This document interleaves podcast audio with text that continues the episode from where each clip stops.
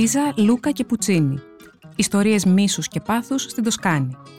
Εμπειρίες και εικόνες από ένα ταξίδι στην Τσίνκουετέρε, τη βραχώδη και άγρια ακτή της Ιταλικής Ριβιέρας. Ένα άρθρο του Μεσχέ Ιλό για το Life.gr.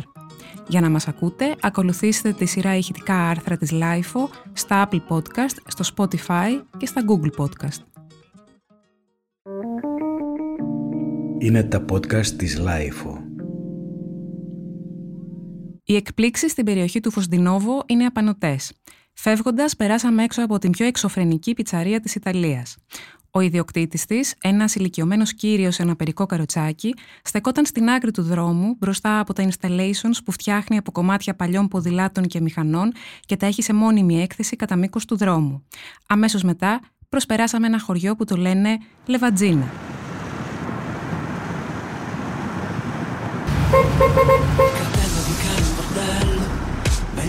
Traffico delle vacanze, quelle code infinite di macchine che si vedono al telegiornale.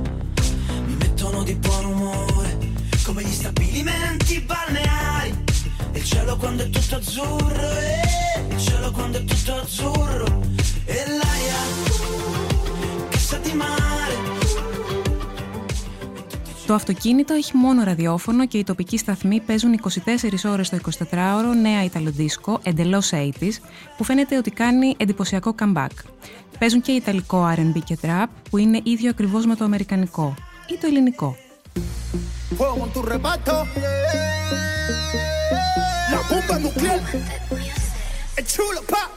Yo también soy repa y vivo ambiente, ambiente. Yo también soy guapo Όσο και να μας φαινόταν μονότονη και βαρετή στην αρχή, ήταν μάλλον η πιο ταιριαστή μουσική για να συνοδέψει το ταξίδι για την Cinque Terre, μια παράκαμψη προς τα βόρεια, στη βραχώδη και άγρια ακτή της Ιταλικής Ριβιέρας. Δεν είναι στην Τοσκάνη, είναι στη Λιγουρία, στα δυτικά της πόλης της Λασπέτσια και του κόλπου των ποιητών, που ως σκηνικό είναι ένας παραλιακός παράδεισος με πολύχρωμα ψαροχώρια σκαρφαλωμένα ψηλά στο βουνό, γραφικά και όμορφα. Όταν τα αντικρίζεις από μακριά είναι σαν όνειρο. Όταν πλησιάσεις όμως γίνονται εφιάλτης. Οι τουρίστες έρχονται τόσο μαζικά που αναγκάζεσαι να παρκάρεις χιλιόμετρα μακριά από το χωριό και μετά πρέπει να σκαρφαλώσεις σε ανηφορικούς δρόμους και βράχια ανάμεσα σε χιλιάδες επισκέπτες της μίας ώρας. Τόσο παραμένει κάθε τουρίστας κατά μέσο όρο σε καθένα από τα πέντε χωριά της Τσίνκου Ετέρε. Και οι περισσότεροι φτάνουν εκεί με το τρένο από τη Λασπέτσια που φορτώνει και ξεφορτώνει κόσμο ασταμάτητα αποβιβάζονται, ανεβαίνουν σε ένα ψηλό σημείο να βγάλουν selfie και μετά παίρνουν το επόμενο τρένο για να πάνε στο διπλανό χωριό και να κάνουν τα ίδια. Οι Ασιάτες πρέπει να έχουν κάνει τάμα να φωτογραφίσουν κάθε πέτρα στο Ριο και στο Μαναρόλα, που νομίζω ότι είναι και τα πιο δημοφιλή από τα χωριά, ενώ στα επόμενα έχουν κουραστεί από τα ανέβα κατέβα στα κατσάβραχα και είναι πιο συγκρατημένοι. Αν δεν υπήρχαν τόσο υπερβολικά μεγάλα πλήθη, τα χωριουδάκια θα ήταν πραγματικά μαγευτικά. Είναι χτισμένα στις πλαγιές των βουνών, από τα βράχια δίπλα στη θάλασσα μέχρι ψηλά τις κορυφές, με πανοραμική θέα.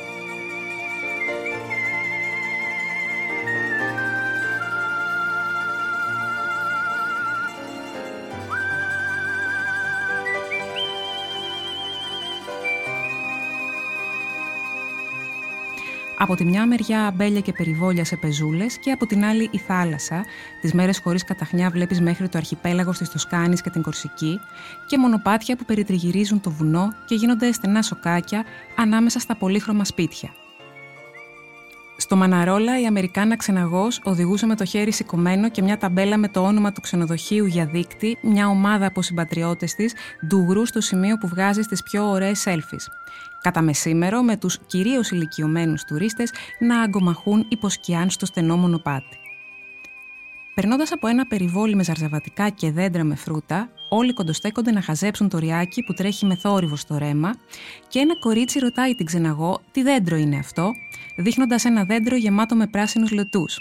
Ντοματιά της λέει αυτή με σιγουριά και όλοι οι τουρίστες τρέχουν να φωτογραφίσουν το δέντρο με τις τεράστιες πράσινες ντομάτες.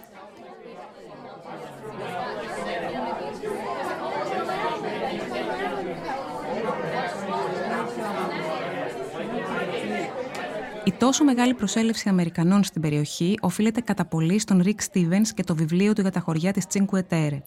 Για τους συγκεκριμένους είναι ο τρίτος πιο δημοφιλής προορισμός στην Ιταλία και τα κάποτε απομονωμένα ψαροχώρια που είχαν πρόσβαση μόνο από τη θάλασσα έχουν γίνει σήμερα χειρότερα και από τη Μύκονο. Φεύγοντα,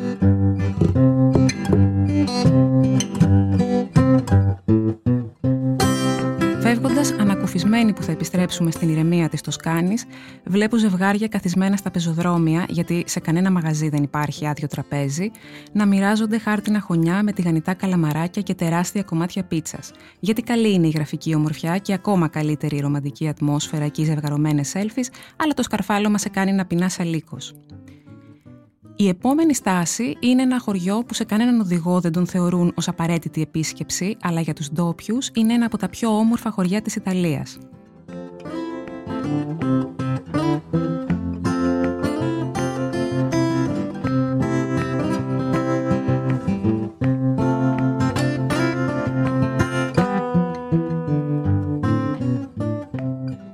Μαρσέλο είναι χτισμένο μέσα σε ένα δάσος από ελιές, πεύκα και μακία βλάστηση, ωραίο από μακριά, όπως και τα πιο πολλά χωριά που συναντά στην Τοσκάνη και στην Ούμπρια, αλλά το μεσημέρι ήταν εντελώς έρημο.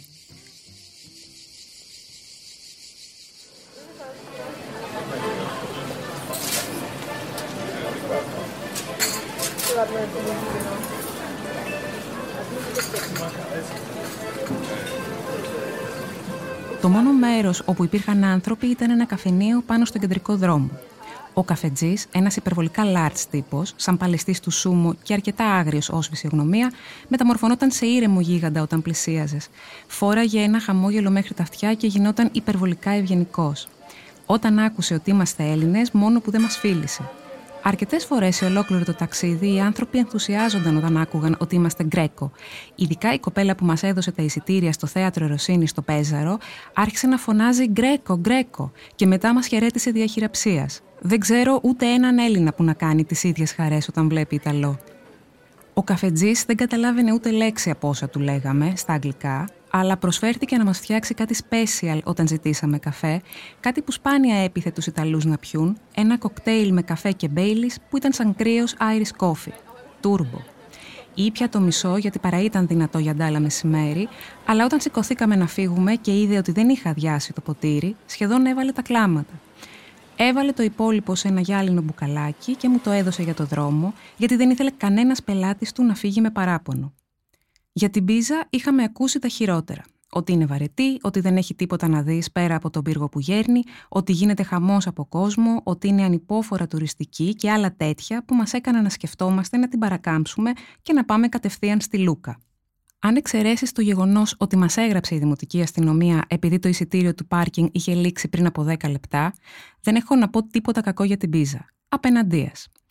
Η πλατεία που λέγεται Πεδίο των Θαυμάτων και έχει μαζεμένα όλα τα αξιοθέατα, τον πύργο που γέρνει, τον καθεδρικό ναό και το βαπτιστήριο, την εκκλησία του Αγίου Στεφάνου και το νεκροταφείο, είναι το μόνο σημείο που γίνεται χαμός. Δεν χρειάζεσαι παραπάνω από ένα μισάωρο για να τα δεις και να χαζέψεις και τους τουρίστες από όλο τον κόσμο που πασχίζουν να βγάλουν την κλασική φωτογραφία του Instagram. Τη στιγμή που υποτίθεται ότι στηρίζουν τον πύργο ή τον κλωτσάνε. Είδαμε ακόμα και να τον φυλάνε ή να τον γλύφουν. Αν έχεις σκοπό να ανέβεις στον πύργο ή να επισκεφτείς όλα τα κτίρια, χρειάζεσαι υπομονή και μπόλικη τύχη. Αλλά μόλις απομακρυνθείς από την πλατεία των θαυμάτων, έχεις ξεμπερδέψει και από την πολυκοσμία και από την ταλαιπωρία. Η υπόλοιπη πόλη είναι χαλαρή και άδεια. Και αυτό που αξίζει να δεις πέρα από τον πύργο και τα γειτονικά θαύματα είναι το τεράστιο μιούραλ 180 τετραγωνικών μέτρων του Keith Haring που έφτιαξε λίγο πριν από το τέλος της ζωής του το 1979 στον δυτικό τοίχο της εκκλησίας του Αγίου Αντωνίου. Είναι στο κέντρο της Πίζας, έχει θέμα την ειρήνη και την αρμονία στον κόσμο, αποτελείται από 30 φιγούρες και έχει τίτλο «Τούτο Μόντο», είναι ένα από τα ελάχιστα murals του Χάρινγκ που υπάρχουν σε μόνιμη δημόσια έκθεση και από τα πιο μεγάλα που ζωγράφισε. Για να το φτιάξει, χρησιμοποίησε πάλι χρώματα για να ταιριάζουν με τα χρώματα των κτηρίων της Πίζας και του πήρε μια ολόκληρη εβδομάδα πιο πολύ χρόνο από οποιοδήποτε άλλο μιούραλ που είχε φτιάξει. Το ζωγράφισε απευθείας πάνω στον τοίχο σε μία μέρα, σχεδιάζοντας μόνο στο περίγραμμα από όλες τις φιγούρες, αλλά στο βάψιμο τον βοήθησαν οι μαθητές και οι τεχνίτες του Caparol Center, οι οποίοι του έδωσαν και τα ακριλικά χρώματα που αντέχουν στο χρόνο. Επειδή είναι πολύ στενός ο δρόμος για να φωτογραφίσεις ολόκληρο το έργο, όλες οι φωτογραφίες που υπάρχουν είναι πλάγιες από την αριστερή ή τη δεξιά γωνία του τοίχου.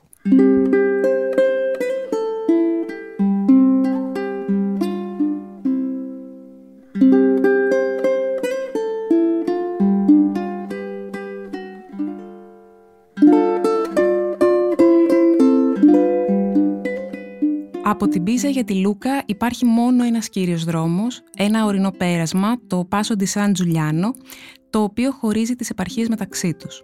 Το πέρασμα αυτό υπάρχει για τουλάχιστον έναν αιώνα, αλλά πριν από μερικά χρόνια οι κάτοικοι της Πίζας ζήτησαν από τις τοπικές αρχές να κλείσει. Όχι προσωρινά, ούτε μέχρι να φτιαχτεί ένας άλλος δρόμος. Απλά να κλείσει. Για πάντα. Ο επίσημος λόγος ήταν η δημόσια ασφάλεια, επειδή μία εβδομάδα πριν είχαν πέσει στο δρόμο μερικές πέτρες. Αλλά οι κάτοικοι της Λούκα ήξεραν ότι οι σνομπαρίες της Πίζας είχαν για άλλη μια φορά όρεξη για καυγά. Εουν άλτα ντικουέλε πιζάνα, λένε μεταξύ τους. Οι φιλονικίες ανάμεσα στη Λούκα και την Πίζα, που φτάνουν μέχρι το θανάσιμο μίσος, ξεκίνησαν πριν από πολλούς αιώνες και συνεχίζονται ακόμα. Μέλι un μόρτο in casa και un πιζάνο αλούσκιο, λέει μια παλιά παροιμία της Λούκα. Καλύτερα ένας νεκρός στο σπίτι παρά κάποιος από την πίζα στην πόρτα. Μου θύμισε το μίσος που είχαν οι Μαρτινέοι και οι Μαλαισινέοι για πολλά χρόνια, χωρίς κανείς να ξέρει το λόγο. Απλά μισιούνταν. Όχι όμως και τόσο θανάσιμα. Επίσης, κανείς δεν το τραγούδισε, κανείς δεν έγραψε ποίηματα γι' αυτό και κανείς δεν το έβαλε σε βιβλία. Ενώ για τους κατοίκους της Πίζας και της Λούκα υπάρχουν ένα σωρό τραγούδια και ποίηματα. Υπάρχουν ακόμα και διασκεδαστικές ιστορίες για τις συγκρίσεις των πιάτων ή τον τρόπο που μαγειρεύονται τα ζυμαρικά σε κάθε πόλη. Οι μεταξύ τους επιθέσεις δεν έχουν σταματημό. Οι κάτοικοι της Λούκα έχουν διαμάχη ακόμα και με τους κατοίκους του Βιαρέτζιο, που ανήκαν πάντα στο ίδιο δουκάτο. Υποτίθεται ότι οι διαμάχες ξεκίνησαν όταν τα γειτονικά δουκάτα μάχονταν για την εξουσία. Σήμερα, που δεν υπάρχει κανένας λόγος, μισιούνται από συνήθεια. Η Λούκα είναι από τις πιο όμορφες πόλεις της Τοσκάνης, αλλά σπάνια τη βάζει κανείς στο πρόγραμμά του πηγαίνοντας από τη Φλωρεντία μέχρι τη Σιένα. Αν δεν ήταν και η πόλη όπου γεννήθηκε ο Τζάκομο Πουτσίνη, μπορεί να μην υπήρχε καν για τους περισσότερους τουρίστες. Κακό, γιατί όπως έγραφε και η Λόρεν Αλεξάνδερ σε ένα παλιό άρθρο της στον Κουρμέ, μοιάζει ακριβώς όπως θα έπρεπε να είναι η Ιταλία. Με τη θάλασσα στα δυτικά και τα βουνά στα βόρεια ήταν η αγαπημένη πόλη διακοπών του Ιούλιου Κέσσαρα, ενώ την εποχή του Μεσαίωνα έγινε μία από τις πιο πλούσιες πόλεις της Ιταλίας. Την εποχή που οι υπόλοιπες ασχολούνταν μόνο με τη βία και τις εχθροπραξίες, η Λούκα επικεντρώθηκε στο εμπόριο με τη Βόρεια Ευρώπη, χρησιμοποιώντας τον πλούτο της με σοφό τρόπο. Για 2.000 χρυσά νομίσματα αγόρασε 90 χρόνια ειρήνης από τους αξιωματούχους του Πάπα και τα κέρδη από τις δραστηριότητες των τραπεζών και τις πωλήσεις μεταξιού και μαλλιού χρησιμοποιήθηκαν για έργα στην πόλη. Έτσι φτιάχτηκε το μεγάλο αμυντικό τείχος που την περιτριγυρίζει, πληρώθηκαν γλύπτες για να γεμίσουν την πόλη με αγάλματα και φτιάχτηκαν οι θαυμάσιες εκκλησίες της. Σχεδόν 100, γι' αυτό τη λένε και την πόλη με τις 100 εκκλησίες. Στη Λούκα υπάρχει και το σπίτι του Πουτσίνη, αυτό που έζησε ως παιδί, που σήμερα είναι μουσείο, αλλά η επίσκεψη σε αυτό δεν λέει πολλά. Αυτό που αξίζει είναι η βίλα που έφτιαξε έξω από την πόλη, στο Τόρε Ντελάγκο, με τα λεφτά που έβγαλε από την πρώτη μαζική επιτυχία του, την όπερα Μανών Λεσκό το 1893. Ο λόγος που την έφτιαξε δίπλα στη λίμνη ήταν για να μπορεί να ικανοποιήσει ένα από τα μεγάλα του πάθη, το κυνήγι της αγριόπαπιας.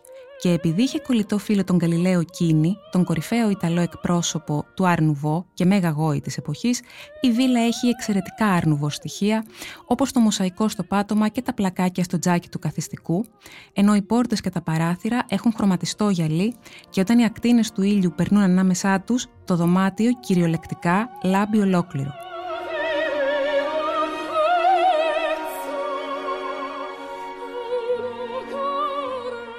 Το πιο μεγάλο αξιοθέατο του σπιτιού είναι το απλό όρθιο πιάνο στο οποίο έγραψε τη μουσική για τις 9 από τις 12 όπερές του, ανάμεσά τους η La Bohème, Τόσκα, Madama Butterfly και Τουραντότ. Ο Κίνη, εκτός από το σπίτι, είχε σχεδιάσει και τα εξωτικά σκηνικά της παγκόσμιας πρεμιέρας της Τουραντό στην όπερα του Μιλάνου το 1926 και δύο κουτσομπολιά.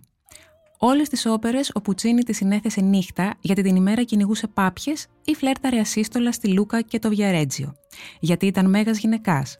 Μετά από 10 χρόνων σχέση και συμβίωση με την Ελβίρα, τη μητέρα του μόνου παιδιού που απέκτησε, ενώ ήταν ακόμα παντρεμένη με έναν παλιό του συμμαθητή, ο οποίος κάλεσε τον Μπουτσίνη να της κάνει μαθήματα πιάνου και αυτός το την έκλεψε, ήταν έτοιμος να το σκάσει με μια τραγουδίστρια όταν το αυτοκίνητο που οδηγούσε ο σοφέρ του στούκαρε σε ένα δέντρο και ο συνθέτης βρέθηκε κάτω από το αυτοκίνητο με σπασμένο πόδι. Για τις εφημερίδες της εποχής, το ατύχημα ήταν μέγα σκάνδαλο. Η ηρωνία είναι ότι την ίδια μέρα με το ατύχημα ο πρώην της Ελβίρας πέθανε. Έτσι έμεινε χείρα, ελεύθερη πια να γίνει και νόμιμα σύζυγος Πουτσίνη. Και έγινε. Οι σχέσεις του Τζάκομο πάντως με τις υπηρέτριες του σπιτιού και τις νεαρές κοπέλες που γνώριζε στα ταξίδια του δημιουργούσαν συχνά προβλήματα στη σχέση του ζευγαριού. Μάλιστα, μια νεαρή καμαριέρα αυτοκτόνησε για χάρη του, αργότερα αποδείχτηκε ότι τη φαρμάκωσε η Ελβίρα από τη ζήλια της. Μάλιστα, καταδικάστηκε σε φυλάκιση, αλλά πλήρωσαν και δεν μπήκε στη φυλακή. Το τραγικό είναι ότι η νεκροψία έδειξε πως η άτυχη κοπέλα ήταν παρθένα.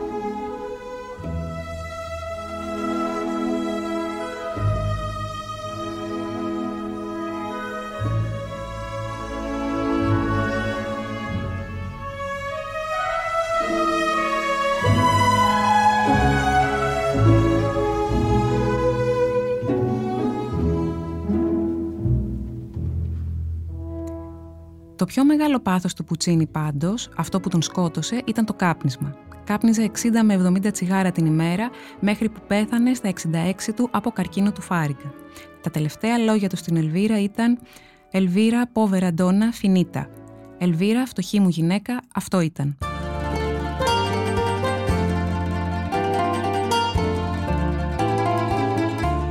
Εκτός από ενδιαφέρουσες ιστορίες και όμορφα κτίρια, η Λούκα έχει και πολύ καλό φαγητό μανιτάρια, φάρο, ο κόκος της Ζέας που τον τρώνε μαγειρεμένος σε πληγούρι ή σε μορφή σε μυγδαλιού, σε σούπα μαζί με φασόλια, πολέντα και κουνέλι, μπακαλιάρο, ένα σωρό λαχανικά εποχής, κροστίνη και πολλά ζυμαρικά.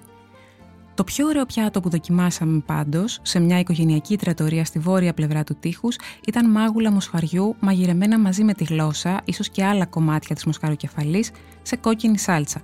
Το σέρβιραν με τη γανιτή πολέντα και το ανάλατο ψωμί της Τοσκάνη, φρυγανισμένο και ραντισμένο με ελαιόλαδο. Τα κροστίνη, ελαφρά φρυγανισμένο ψωμί με διάφορα λίματα, από τυρί και λαχανικά μέχρι πατέα από σηκωτάκια κοτόπουλου, είναι ένα κλασικό ορεκτικό σε όλη τη Τοσκάνη.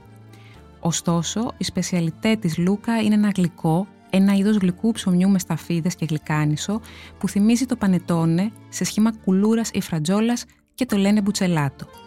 Αυτό είναι ένα γλυκό ψωμί που έχει τις ρίζες του στην Ρωμαϊκή εποχή, στο μπουτσελάτουμ που έτρωγαν οι στρατιώτες, το οποίο στον Μεσαίωνα έγινε το γλυκό ψωμί που είναι σήμερα. Και έχει και αυτό ολόκληρη ιστορία.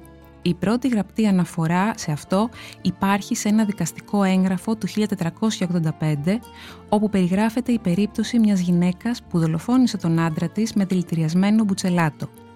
Τον 16ο αιώνα ήταν τόσο δημοφιλές που το 1578 επιβλήθηκε ο ομώνυμος φόρος. Με τα έσοδά του ξαναχτίστηκαν τα αναχώματα στις όχθες του ποταμού Σέρτσιο.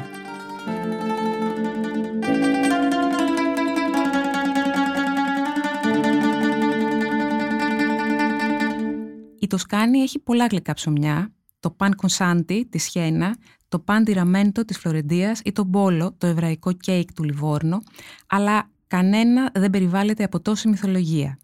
Οι κάτοικοι της Λούκα λένε ότι δεν μπορείς να πεις ότι έχεις πάει στη Λούκα αν δεν έχεις δοκιμάσει τουλάχιστον μία φέτα μπουτσελάτο. Όχι όμως οποιοδήποτε μπουτσελάτο. Αυτό που είναι περίφημο είναι του ζαχαροπλαστείου Ταντεούτσι, ενός μαγαζιού που μοιάζει με παλιό φαρμακείο, και ήταν το μόνο ζαχαροπλαστείο που μου έκανε τόσο μεγάλη εντύπωση από ολόκληρο το ταξίδι. Σε αυτό το μαγαζί ο φούρναρης Τζάκοπο Ταντεούτσι άρχισε να φτιάχνει εξαιρετικά μπουτσελάτι, ίδια ακριβώς με τα σημερινά, με μια μυστική συνταγή που μεταφέρεται από γενιά σε γενιά. Παλιά το έφτιαχναν όταν κάθε παιδί της οικογένειας έπαιρνε το χρήσμα, σήμερα είναι ένα από τα απαραίτητα γλυκά στο καθημερινό τραπέζι, κυρίως το πρωινό, και αγοράζεται φρέσκο κάθε μέρα. άρθρο του Μεσχέ Ιλό για το Life.gr. Τα podcast της LIFO ανανεώνονται καθημερινά και τα ακούτε μέσα από το LIFO.gr ή τις εφαρμογές της Apple, του Spotify ή της Google. Κάντε subscribe πατώντας πάνω στα αντίστοιχα εικονίδια για να μην χάνετε κανένα επεισόδιο. Είναι τα podcast της LIFO.